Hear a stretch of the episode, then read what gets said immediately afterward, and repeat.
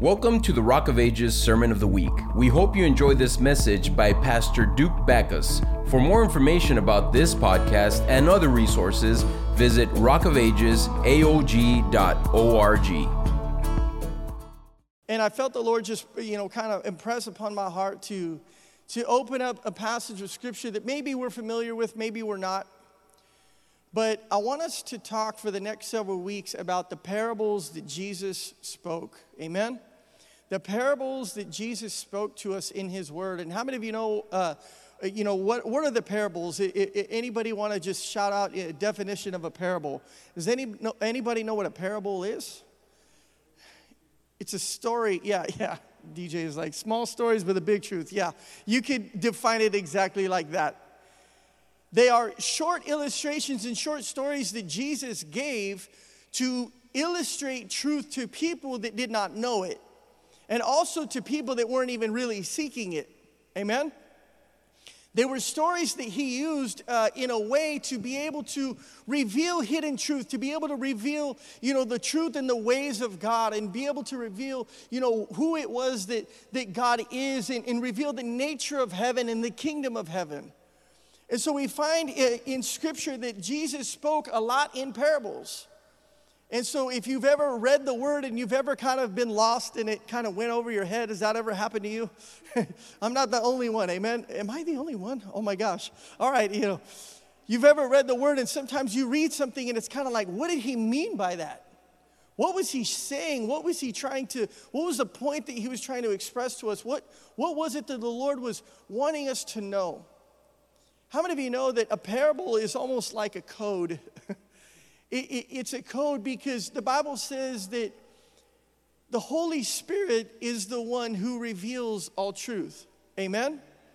The Holy Spirit is the one who reveals all truth. That means that you could tell a parable to an unbelieving person and it'll go right over their head. And so, Jesus, when he spoke, a lot of times he would share parables because there would be people that were truly seeking truth and truly seeking after him and truly seeking his kingdom. And guess what? They would be able to understand the truth. But it would go over certain individuals' heads and minds and hearts because their hearts were callous and they weren't truly seeking him. They weren't truly those that were longing to be around Jesus and to, and to be near him. And so he taught in parables, and there was a lot of people who heard him that didn't get it.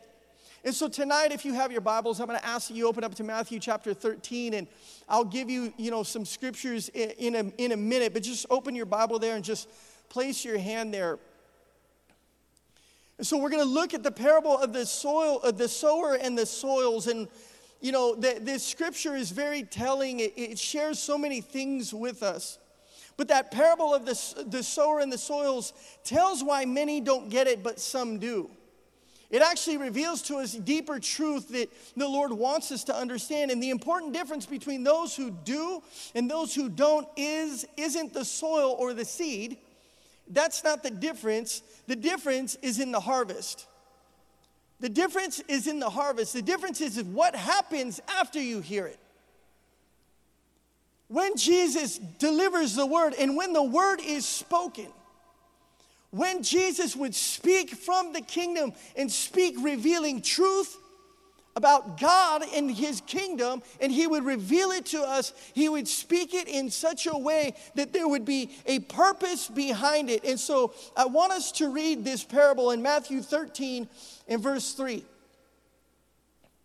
Then he told them many things in the parables, saying, a farmer went out to sow his seed. And as he was scattering the seed, some fell along the path, and the birds came and ate it up. Some fell on the rocky places where it did not have much soil. It sprang up quickly because the soil was shallow. But when the sun came up, the plants were scorched and they withered because they had no root. Verse 7 Other seed fell amongst the thorns, which grew up and choked the plants, and still other seed fell on good soil, where it produced a crop, a hundred, sixty, or thirty times what was sown. Verse 9 He who has ears, let him hear. Let's pray tonight. Holy Spirit, we just ask that every ear would be open, every heart would be open to receive of your truth, God, and your truth alone, Lord.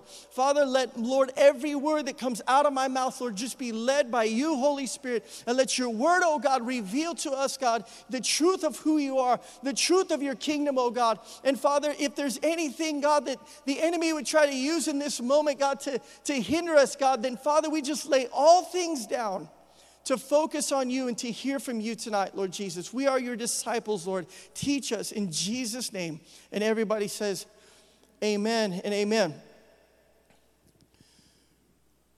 So we see Jesus, he reveals this glorious story, this glorious truth to us, and he's showing us some very important keys. Now, I'm gonna spoil the ending for you. So let's skip to the end really quick. Matthew 13 and verse 18. And there's a reason I'm doing this, but let's get into it. Verse 18. So listen then to what the parable of the sower means. So, here, you know, Jesus is not going to leave anything out of the word. You know, he's always going to tell us. You know, if you don't, if you haven't found the answer, keep searching the word. Amen? Because it's there. So, verse 18, listen to the, what the parable of the sower means. When anyone hears the message about the kingdom and does not understand it, the evil one comes and snatches away what was sown in his heart. Now, I want to stop there just for a second. Because a lot of times we deliver the word, we pastor will preach a message on a Sunday, I'll preach a message to you on a Wednesday. You'll hear the word, you'll wake up, you'll read the word, you know, you'll listen to your devotional and you'll you'll you'll listen, but listen, it's in that place where we don't understand it that the enemy comes to snatch the seed away. Something that you must always pray for every time you open the word is for understanding. Amen. You must pray that the Holy Spirit will reveal truth to you. Now, the reason that this is important and this is vital is because when you eat a meal, normally you don't have to tell your body what to do with the meal that you ate, right? Your body knows what to do with what you ate. Your body's gonna receive the bread, the food, the nourishment, and it's gonna just do what it does. But as a believer, it is important for us that every time we read the word and open the word, we invite the presence of the Holy Spirit. He is the revealer of all truth. He is the one that is going to unlock the mystery for your life that is found in the Word of God. So we pray and we ask the Lord to unlock our ears to allow us to hear what truth it is that He is sharing with us. I'll read it again. When anyone hears a message about the kingdom and does not understand it, the evil one comes and snatches away what was sown in his heart. So it is important for us every time we hear the word of God to pray. Ask Holy Spirit, Holy Spirit, reveal your truth to me. Reveal your truth to me so that I receive it if you've ever noticed, and it's not without purpose, but every time, you know, I'm privileged to be able to pray and close the service, right? And one of the things that I always pray for is that, this, that the Word of God would take root in our hearts. Amen? You ever notice how I pray that? Does, does anybody here listen to what I pray or what I say? Some of y'all were just like giving me a blank stare for a second.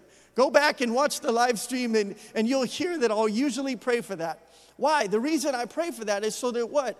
There is an attachment of the word to your heart. Because the first thing that the enemy wants to do after you have heard the word is take it away.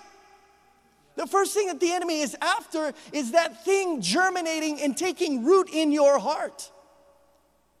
So we've always got to pray. We've always got to ask the Lord Jesus, Lord, as I've received your truth and your word, God, even if any area, God, that I do not understand or know, Lord, Lord, just attach it to my heart, Lord.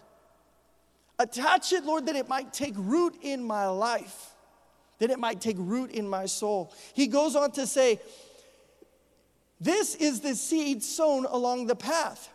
The one who received the seed that fell on the rocky places is the man who hears the word and at once receives it with joy. But since he has no root, now let me stop.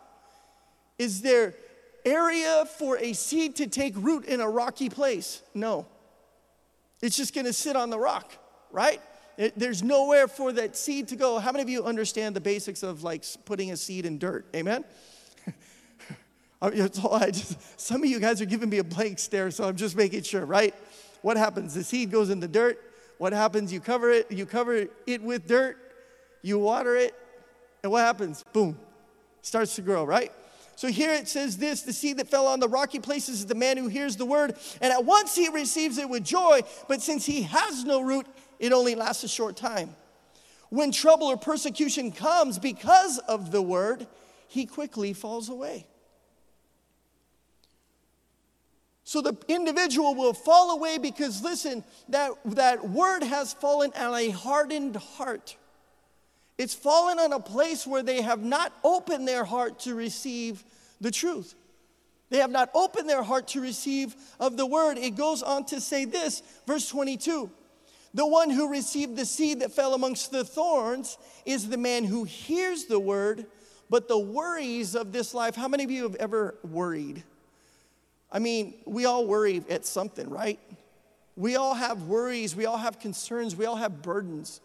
Sometimes it's things that, you know, we're think of that we're going, man, you know, you know, this, this just happened in my life and that just happened. And, and you worry, you, you, you, you, your, it causes a division in your heart. Did you know that? That's what worry does. It actually takes you from a place of having faith and it actually places your attention on the situation rather than placing your attention on God. Worry will remove you from a place of faith because now the enemy has your attention. What does Proverbs 3, verse 5 say? Trust in the Lord with all of your heart. Trust in the Lord with all of your heart. That leaves no room for anything else to have the attention of your heart. Trust in the Lord with all of your heart and lean not on your own understanding. In all your ways, acknowledge Him, and He will what? He will direct your path. So here the scripture is saying this the one who received the, the, the seed that fell amongst the thorn is the man who hears the word, but the worries of this life. And the second thing is the deceitfulness of wealth. Did you know that wealth is deceiving? There's people every day that are trying to generate wealth and earn wealth and better their careers and earn money, but guess what? It will not save your soul and it will never quench the thirst that Jesus has placed in your life. Only Jesus will quench the thirst of your heart and your soul. Only Jesus. But there's people that get greedy, they get a little money hungry, they get, you know, a little bit. And the scripture talks about them in the book of Proverbs that they are like people that, that when they get it, they never get enough. It's an unsatisfied stomach. Imagine if you could eat and eat and eat and never be satisfied. This is what the person that lusts after money and wealth and greed, this is what happens. They, they get some, but they never have enough. They're never full, they're never satisfied. It's a deceitful way. And it says this it chokes the seed and it makes it unfruitful. Anybody know what the word choke means? it's a strangulation of the ability of the seed to do its job. Think about that. When we worry, when we place our attention on anything else but Jesus, it strangles the seed of the Word of God that the Lord has planted in your life. So when you come back looking for the word, and when you come back looking for a harvest, and you come back all of a sudden to your senses to a place of faith, there's nothing that remains. Because that which you once worried about choked out the seed that was left there. Did you know that complaining will most often abort the seeds of the kingdom in your heart and in your life? If you complain about it more than you pray about it, then there's a big issue. I said this to somebody the other day, but guess what? The Bible says that he is enthroned upon our what? Everybody say it, praises. He is enthroned upon our praises, but what happens if you complain? Who's enthroned? It's not Jesus. It's the enemy. You give him a place because all of a sudden your praise has been replaced with complaining. Let's keep on going. Eh, are you learning something tonight? Amen. 23, verse 23. But the one who received the seed that fell on the good soil is the man who hears the word and what? Understands it. He hears the word and he understands the word. And it says this he produces a crop yielding a hundred, sixty, or 30 times what was sown. Now, I want us to just go back in time for a second and I want to kind of give you the background of everything that's happening here just for a minute. The apostle Matthew, he likes to refer to the kingdom of heaven, the kingdom of God as the kingdom of heaven. So if you've ever read the book of Matthew, you'll hear him, you know, explain about the kingdom of God as the kingdom of heaven. But those terms are interchangeable. That means that they're, they're one and the same. But whichever term that we use, we are encountering a dramatic turning point in the ministry of the life of Jesus. So, up until this point, Jesus had never really shared parables as much as he was about to.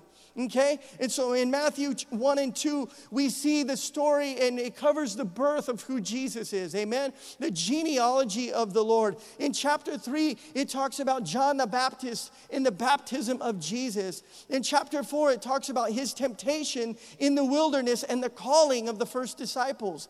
In Matthew 5 through 7, it's the Sermon on the Mount and, and it's Jesus sharing truth. In chapter 8 and 9, we start to see healing plus the calling of Matthew. In chapter 10 and, and chapter 12, we see the sending out of the 12 disciples.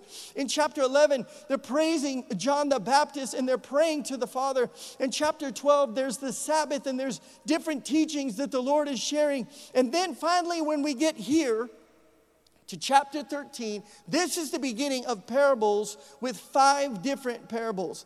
And so Matthew has a really logical progression. Matthew's taking us through the life of Jesus as it is happening and as it's going on. Amen? Now, when I read the word, and, I, and I'm giving you a lot, but when I read the word, it's important for me to understand the events in which they happen. Amen? If you don't understand the events in which they're happening and the purpose why, then you can miss so much truth that God wants you to know. You can miss things that the Lord is, is wanting to reveal to your life. And so Matthew goes and he takes us all the way to this place. He gets us to this point where he's presenting now the ministry of Jesus as different than anything that the Jews had seen up until this point. And so, up until chapter 13, Jesus has been very careful not to proclaim his mission or allow others to do so. So if you've read the previous chapters, there was healings that happened and when he healed them, he sent people back home and he urged them not to speak about him. Have you read that before? Yes. Have you read your Bible? Okay, amen. So, there we go. Y'all should see what I see some days. It's, it's amazing. Some of, the, some of the appearances and the faces that are looking at me are awesome. Praise Jesus. So, to this point, now we've reached a turning point in the ministry of Jesus. Now he begins to address crowds in parables. And he starts here with the parable of the sower, which others also call the parable of the four soils. Amen. And so I want us to look at what's going on and set this up so that we can understand the deep truth that the Lord has for us. So, up until this point, Jesus is not having a good moment and he's not having a good day. Matthew 12 explains this. And so, this setting of the context of this is possibly on the Sabbath or the day after the Sabbath. And so, in chapter 12, Jesus and his disciples, they had not one, but they had four run ins with the Pharisees. That is, they had four different, you know, engagements where they crossed path with the Pharisees. Now, I want us to understand, does, does everyone know who the Pharisees are? Who are the Pharisees? The Pharisees were the religious leaders of the day. They were people that were bent on creating a religion that was so difficult that people could actually not see the Messiah. Jesus was right in front of them, and yet they could not identify him. They could not recognize him. They did not even know that he was present or he was there. They were those that wanted control over the government of God. They wanted control over the, the temple of God, and they, and they distorted it and they manipulated it and they changed things to work and operate in their favor. And the Bible says, I believe it's in Matthew 24, that they would tie cumbersome loads, burdensome loads that they would place upon the people. That means that they would make the people jump through a million hoops before they got to Jesus. That's what religion will do to your life. It will choke up your life and it will make you have to do everything, everything, everything perfect before you get to Jesus. And how many of you know that we would never succeed in religion? I just mentioned it a second ago. If it was not for the grace and the glory of Jesus, who forgives us daily even after we have failed him, then my friend, we would be hopeless. We would be completely hopeless and without hope because Jesus is our salvation. Amen. Jesus is the one who has brought us near. Jesus is the one who has made it even possible for us to have a relationship with God. How many of you could say amen tonight? But the disciples and Jesus have four run ins with the religious leaders. And so, first, Jesus and his disciples, they're walking through a grain field on the Sabbath. And guess what? The disciples get hungry. Now, they're walking through this grain field and they begin to pluck the heads of the grain and they began to eat. And so, it's kind of like New Testament granola. You know, they're, they're walking through a wheat field and they're plucking the heads of the wheat and they're starting to snack on that wheat. And so the Pharisees see what they're doing, and guess what they do? They accuse the disciples of breaking the Sabbath. That meant that they were supposed to fast. And so they accuse the disciples of breaking the Sabbath. And so Jesus has a reply, and he says this The Son of Man is Lord of the Sabbath. Anytime the religious leaders had something to say to Jesus, Jesus often had a truth to reveal to them. The next thing that we see is here is that Jesus goes to a synagogue on the same day, and there is a man with a withered hand. And Jesus is in the temple and he sees this man with the withered hand, and no doubt it might have happened from a stroke or some kind of palsy or something like that. But the Pharisees try that Sabbath breaking bait with Jesus again. And they ask Jesus again, Is it lawful to heal on the Sabbath? That means, are you able to heal on the Sabbath or is it illegal? Is it against the law? And Jesus, you know, their implied answer is no. They are saying, Jesus, you are not supposed to do that. But Jesus gives his own answer by healing the man's hand, right? So we see Jesus is doing miracle after miracle. Then Jesus leaves the synagogue, and now he's followed by a large crowd. And there's somebody in the crowd that pushes forward a man who is blind and he's mute because he is possessed by a demon. So they bring this man to Jesus, and guess what Jesus does? He heals him also. Isn't Jesus good? Isn't he awesome? He brings him to Jesus, and guess what he does? He heals him as well, but he warns those in the crowd to not make him known, to not give him away. And then the Pharisees, here's the deal the Pharisees are those who are spiritually blind. They are spiritually blind and they're spiritually deaf. They accuse Jesus of casting out demons by the power of the chief demon named Beelzebub. And Jesus answers by saying, If it is by the Spirit of God that I cast out demons, then the kingdom of God has come upon you. Why did Jesus say this? Because he is referring to the fact that if they acknowledged him driving out the demons by God's power, then they too would have salvation. Salvation comes by what Jesus has done and our acknowledgement of it. Amen? Salvation and deliverance come into your life when you understand that Jesus is the only answer. When you understand that He is the one who reigns supreme, He is the only one that you could ever turn to. It doesn't matter what the situation is, Jesus reigns above all things. Amen? And if this isn't enough, guess what happens next? Jesus' mother and brothers, they show up. And they're wanting to kind of pull him away from the crowd. And they want to take him home and be, and because there was a lot of trouble and there was a lot of things that were stirring up.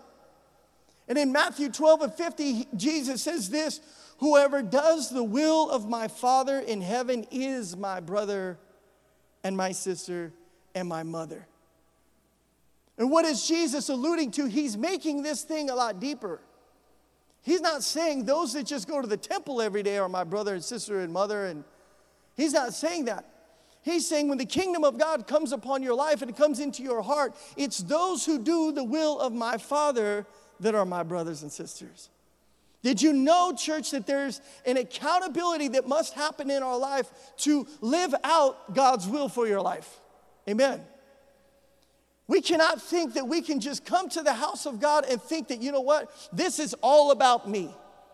It's all about what I'm gonna get from God. It's all about me praying to God. It's all about God delivering me, God handling my business, God healing me, God transforming me. Listen, it always starts with Jesus. And the byproduct of being with Jesus is your life will be transformed and you will be changed in his likeness. When you walk with Jesus, you will look like Jesus. But if you never walk with Jesus, my friend, the world will never see you. They'll never see Christ in your life. There is an accountability that the Lord is giving us, and He's saying, Whoever does my will, the will of the Father, they are my brothers and my sisters. Jesus, instead, in this moment, instead of getting infuriated, instead of getting frustrated by the Pharisees and the religious leaders, he decides to change the strategy. And this is where we catch up in Matthew 13. Chapter 13 opens with these words That same day, Jesus went out of the house and he sat by the sea. So we see that all of this stuff is going on. All of this chaos is happening in the life of Jesus. And he sits by the sea. I believe that, you know, he needed a break. He had been defending himself and his disciple and his, his, and his ministry all day long. And in any event, something changes in Jesus. And so there is a large crowd, there's a large crowd that gathers around him while he is seated on the seashore. He's in this boat and he gets into this boat. He gets in with just enough water between him and the crowd on the shore but close enough so that they can hear his teaching. And so this time, Jesus begins to tell the story. Now, whatever the motivation is for Jesus doing this in this setting, begins and marks the beginning of a brand new chapter in the ministry of Jesus. And I want us to see why the need for change, and, and I want us to understand why this shift was important. But before I tell you that, I believe that the Lord is marking this ministry in a season for change. God is about to do something so incredible, but guess what? He needs us to understand why. He needs us to understand the purpose behind it. He needs us to get it. He needs us to understand that there must be a shift in our heart and a transformation in our life to understand that the Lord is about to do in a new way something in this ministry and in this church. I'm glad that many of you showed up tonight because this was not an accident. God has a word for us, church. And the Lord wants us to understand the purpose of which we come to this house for, the purpose of which you open the word for the purpose of which you have been saved and delivered and rescued from sin for. It's so much bigger than being here just on a Wednesday night. So I want us to get into this scripture again, Matthew 13 and verse 10. So the disciples come to him and they ask, Why do you speak to people in parables? And he replied, The knowledge of the secrets of the kingdom of heaven has been given to you but not to them.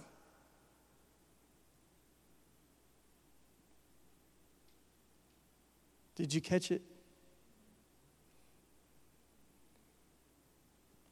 There's people that will not understand what Jesus is saying, but there's some who do.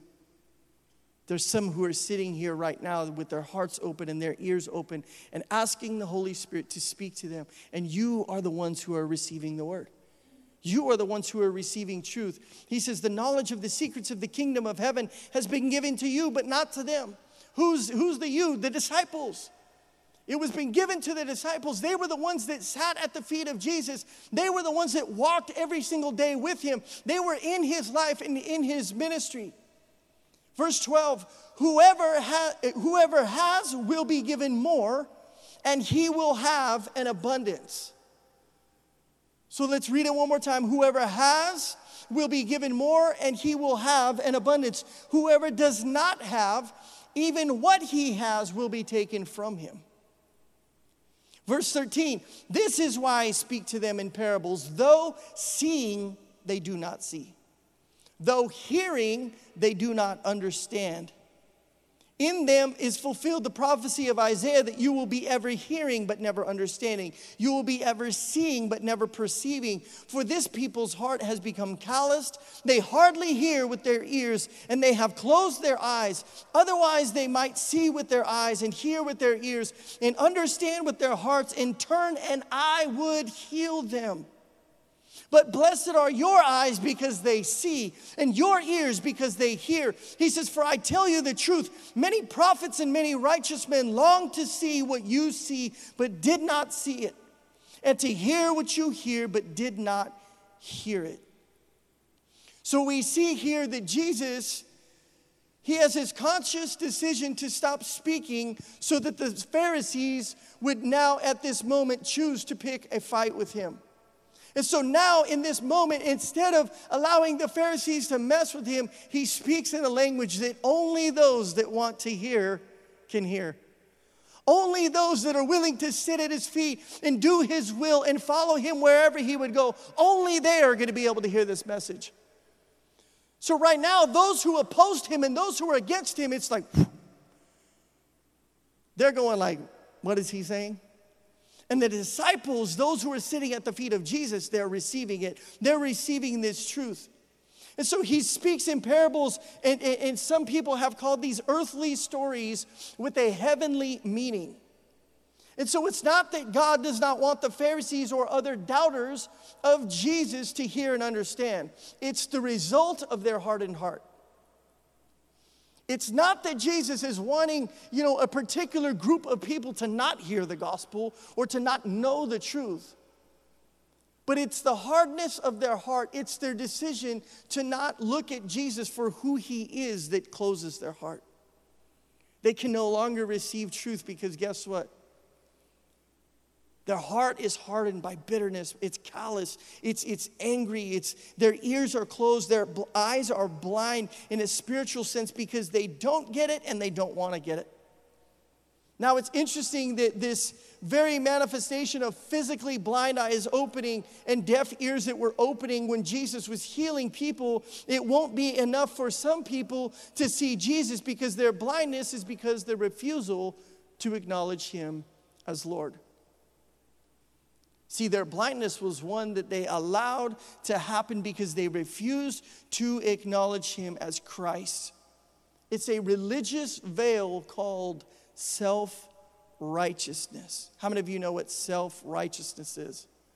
That means that you think that through your own works you're justified by God. And the Bible says that through the prophet Isaiah, our works are as filthy rags to the Lord. The best thing that you could ever do for God in the most pure way that we feel is possible is still like a filthy rag to God. What does that mean? Does that mean that God does not accept things from sinners? You're absolutely right. He accepts sacrifice from those who are covered in the blood of his son. He receives truth. He receives worship. He receives our offerings. He receives our service by those who are marked in the blood of Jesus and by those who would live their life to do what? The will of the Father. These are those who are known by him and those who will receive Jesus. But there is a veil called self righteousness that the enemy uses to cause a spiritual blindness. And so, uh, going back to this parable, I want us to keep this in mind because as we get back to this story, there's the sower the seed and the soils. And so there's three elements here, and I want us to break them down. The sower goes out to sow seed. That means that he is planting seed in anticipation of a harvest. Who's a sower? You could, you could call a sower like a farmer, right? What do farmers do? They plant seed. They put seed in the ground. What's the purpose of putting seed in the ground? So that one day they would get, get, a, get a harvest, right? So that the crops would grow. And so the sower goes out with the intention to, to, to sow seed. And so they're sowing things like grain or wheat. And they, they do just like, you know, uh, just like the disciples did. And so the point and the purpose of this is whatever the sower is sowing, whatever seed they have, they are broadcasting the seed everywhere. So they're not just going, boop, like just one and then hoping it sticks. Every single day, the sower is going out and he's sowing seed, sowing seed, sowing seed, sowing seed. I planted three things recently in uh, these little flower pots that I have in my house. I planted cilantro because we live in the valley, right? Like, of course, we need cilantro. Everybody's like, Amen. I don't have that much and it looks like it might be dying, but that's another story. I planted tomatoes. They're looking fantastic. They're starting to like the plant is growing and it looks really nice. And I also planted jalapenos. And guess what? Nada. The jalapeno is like, you know, hiding in the dirt. I have no idea where he is, you know, but I threw a bunch of seed in each one of these pots. And it's incredible to me because they all have the exact same environment to grow in, right? Every pot had the same type of soil, had, gets the same water every single day. They get the same amount of shade and sunlight because I have them in a particular place, you know, in my back patio. And so they're all getting the same thing. But it's interesting to me that two of the plants, or, or one of the plants is thriving, one of them looks like it's suffering, and the other one's like not existent. I'm like, bro, what happened to the jalapenos? I wanted to eat one by now, you know. I was banking on having a jalapeno for my meal tonight, and it's not there. What a depressing thing, right? Imagine sowing seed and then not yielding anything from that seed because you didn't sow it in faith.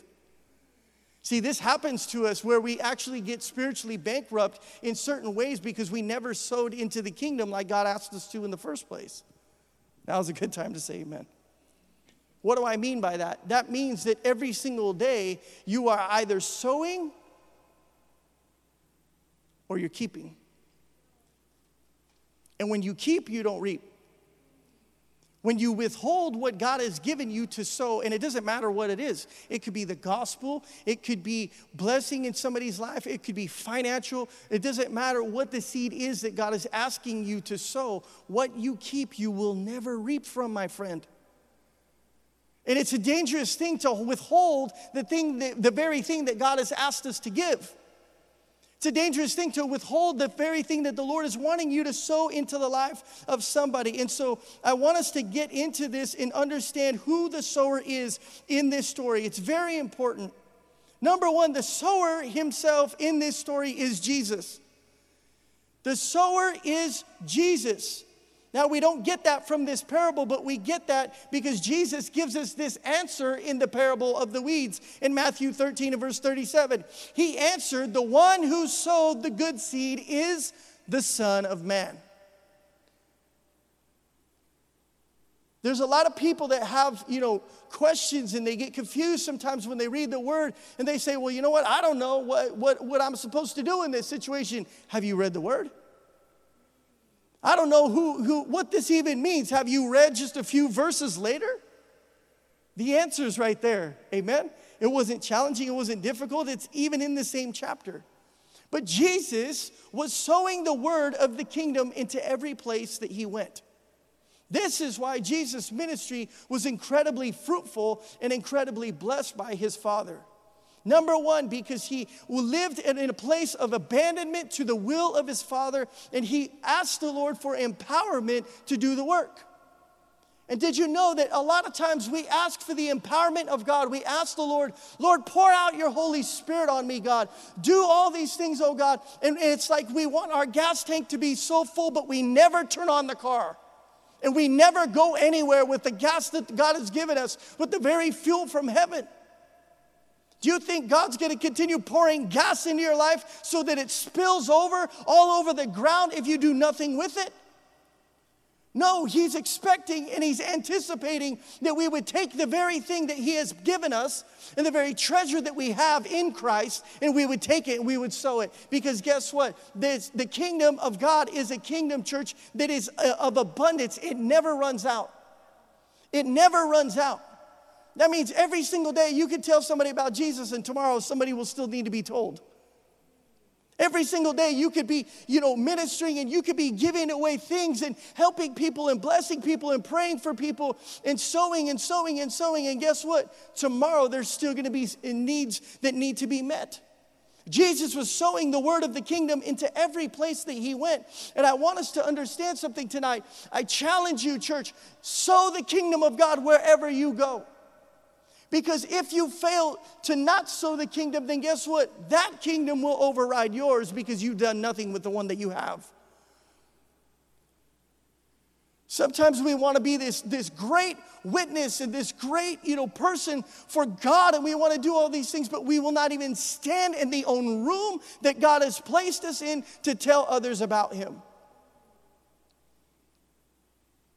We go from job to job, we go from workplace to workplace, we go from, you know, circles of people to other relationships, and guess what? Our mouth is closed and we say, Oh, I wonder why God doesn't bless me. I wonder why God doesn't do this in my life. I wonder why God doesn't do that in your life.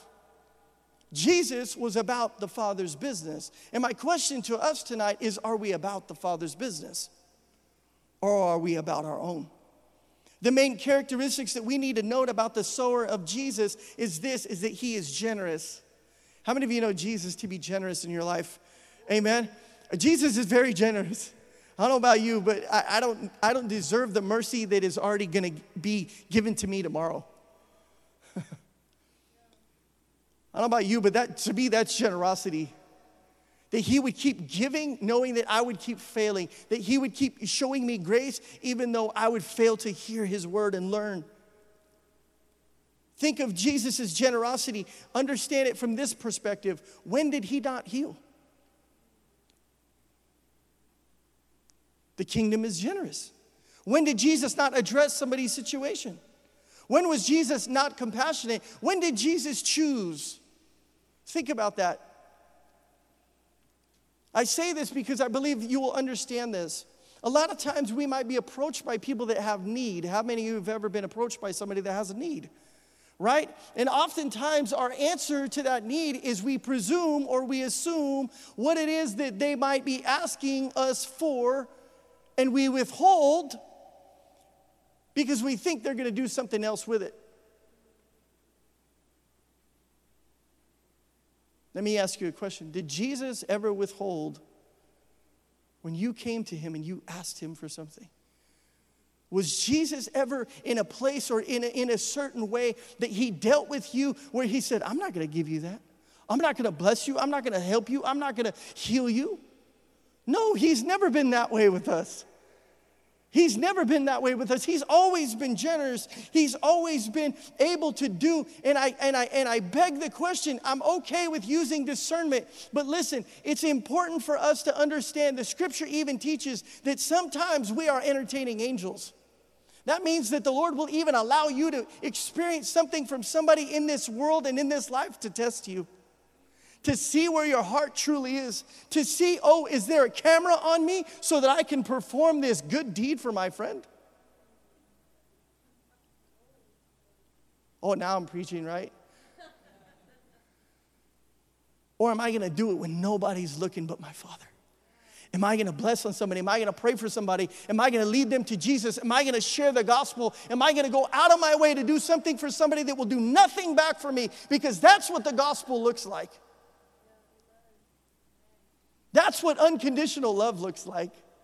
There's no condition attached to it. It's not, hey, I'm going to help you push your car up this hill if you help me push mine. Imagine if that was the way the kingdom worked. Whew, we'd all be tired and our backs would hurt. I'll, I'll share this story now. I don't have too much more time. A few weeks ago, we went out in our Sent ministry, and, and uh, raise your hand if you guys got to go out with us, those of you who, who went. Yes, just look around the room. There's, there's several people that got to go. And, and we went here in McAllen. Praise God for them, real quick. Praise God, praise God, praise God.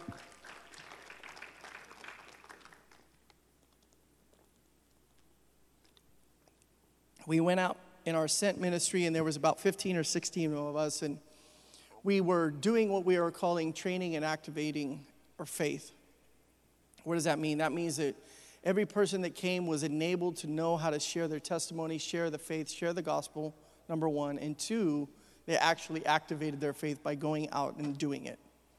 There's a big difference, right? It's one thing to have, listen to messages and sermons week after week and, and hear scripture and, and you know learn about Jesus. But it's a whole other thing that when we actually go out of our way to what tell somebody, right? So we go and we go out to this place and we, we go to McAllen and there's this family there and they're from Romania and they are, they are uh, a family of, of five. There's two sons. They were like six, eight, and the daughter, I think, was like 12 years old. And there's a husband and a wife. And this family, they've traveled from Romania to California, from California to Florida, and from Florida to Texas, all for one thing. They were seeking the healing for his wife. His wife was a type 2 diabetic. You know, her name's Ramona. She's type 2 diabetic, and she was struggling in her life and in her health so much that this man literally like brought her from the other side of the world to just find care for her. And it was so powerful because many of us got to pray over her and we got to minister to the family. We got to bless on them with money and we got to, eh, they even, you know, blessed on them with food and, and we ministered to them for a few days.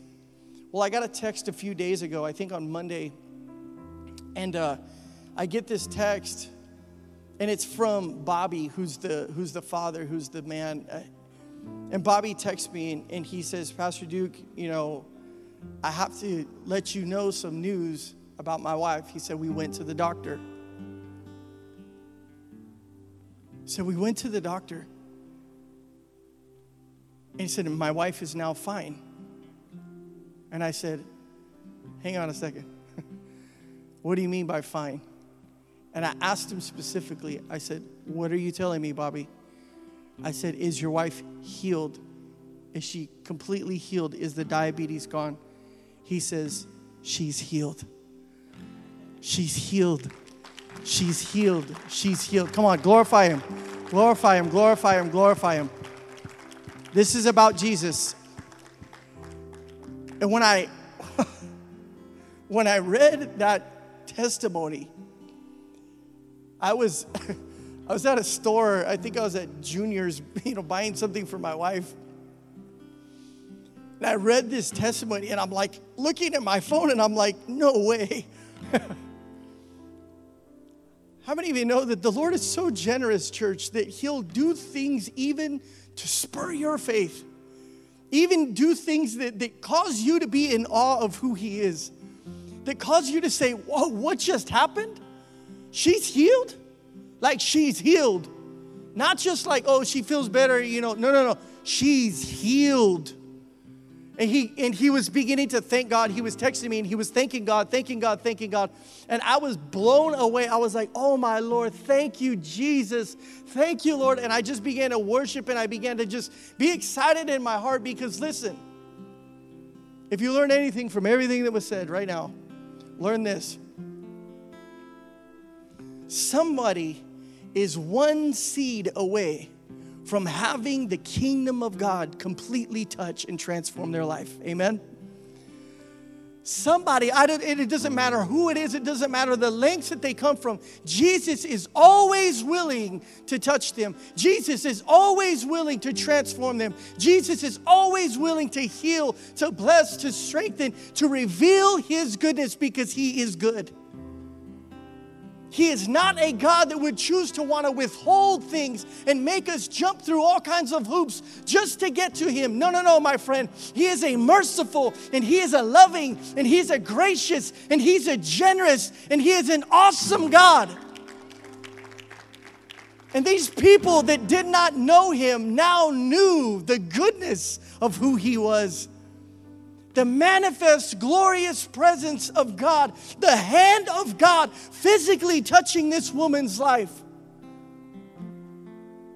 How glorious and how awesome is God. And Jesus, He holds us accountable to this one thing. To this one thing the seed with which we've been given, the kingdom of God, heaven's kingdom it must be sown. It must be sown. It's not a matter of your comfort, it's not a matter of your ability to do so. It's not a matter of your desire to even do it. He has given us His word, and His word is alive.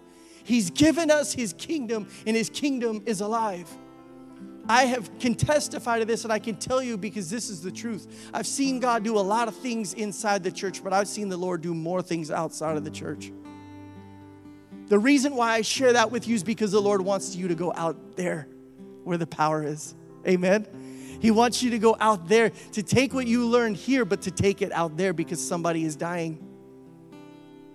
To take it outside of the walls of this church because somebody is in desperate need of hope to take it outside of the walls of the church because guess what? Somebody's in need of healing. You know what? There's ministries and ministers. I don't know if you've ever read about some of these uh, old time revivalists and some of these old time ministers back in the early 1900s, but Azusa Street and all these different things that God did at once in America, that God did upon the soil of this land. I believe the Lord is going to do them once again. But the church has to wake up to this and they have to understand. They have to have ears to be hearing and perceiving what the Spirit is wanting us to do in this hour, and that is to take the gospel and to take the King and his kingdom to the lost. This has always been the Father's plan. It's never been about growing a church or growing a ministry or being part of a church as like in a club or anything like that, but it's always been about taking the king to the world. Showing the world what humility looks like.